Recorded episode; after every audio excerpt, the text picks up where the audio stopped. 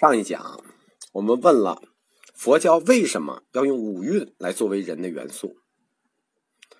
这是因为五蕴它建立了一个人的个体运动逻辑，或者说一个人面对世界的行动及行为方法。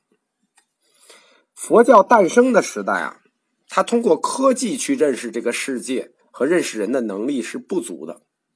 怎么说呢？我们会发现啊，读了很多经书，会发现佛教分析人和事物都没有生物学和化学的方法去介入分析。佛教往往选择的都是物理学作为他们的观察立足点，比如通过运动来确定人。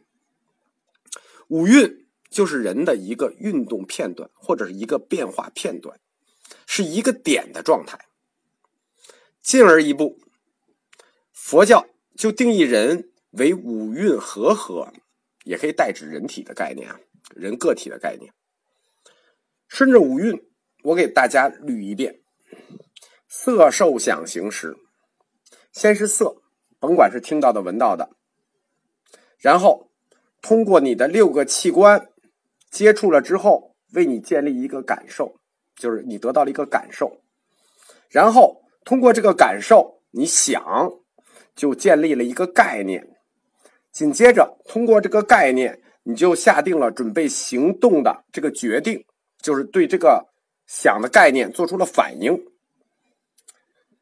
行动的过程里，你的六个器官，他们有识，他们就随时给你提醒：“大哥，我在这儿，我正干什么呢？”给你的肢体下命令，就有驱生物驱动的意思了。那。这是一个白话，在描述色受想行识这个过程。那哲学的话怎么说呢？大家仔细听一下，这句话是这样的：当主体的认识过程从感受外在对象开始，经过表象的抽象以及概念的推理，再由情感和意识决定自己的思想及行动，在这个过程中，实承担了一切的精神活动。识是人类活动和生物驱动的主要基础。怎么样？这这回听起来费劲了吧？就哲学化了以后就费劲了。要如果没听明白，大家倒回去再听一遍这段话啊。所以说啊，哲学其实不难，就是哲学面对的事实不难，难的是把哲学讲简单了，讲的听懂了难。但是这个色受想行识问题又来了。作为驱动你的生物驱动司令部，就是你这个十，或者说这个六十，是有六个司令部呢，还是一个司令部里的六个作战科室呢？就是说，眼耳鼻舌身意是有六个实体呢，还是一个实体分成了六个功能呢？佛陀没有说，后来的人就瞎说。关于这六十。佛教哲学提了很多个体系，我们这不一一介绍了啊。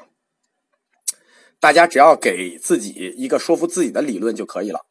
因为佛陀，我们第一讲就说了，佛陀一直强调的是解脱的精神，不是那经书啊、具体的定义啊这些细枝末节这些东西你自己去体会。佛陀要告诉你的是精神。可以说，五蕴论对人的观察。或者说，对一个个体的运动状态，他的观察非常的完整。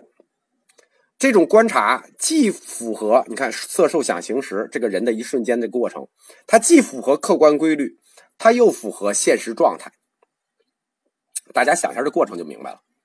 可以说，这是一个完全唯物主义者的观察世界的方法，这又是唯物的方法。但是，五蕴最后又把落脚点放到了识上，色受想行识。再次回到了唯心世界，啊，这是我我我喜欢说的一个一句话，叫坐着唯物主义的车到了唯心主义的站。佛教站在两个思潮的交接线上，我们来分析一下，在色受想行识这个过程里，他是在哪一步把自己划过去的？这一步就是色和受之间的过程。如果没有受过严格的哲学训练的人啊，他根本发现不了这个问题。所以说，用五蕴论在给普通人解释的时候，大家就听着觉得啊，好有道理啊，没问题啊，有说服力啊，怎么讲怎么有，怎么讲怎么有道理。可以说啊，你给一万个人讲，都没有一个人会站出来给你质疑一下，说从色开始，从物质开始，怎么受想行识，最后结尾到识就到了精神上。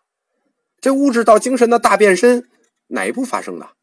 这一万个人里都不会有一个人站出来问你这个问题，因为五蕴论是佛教世界人的本体论的基本教理，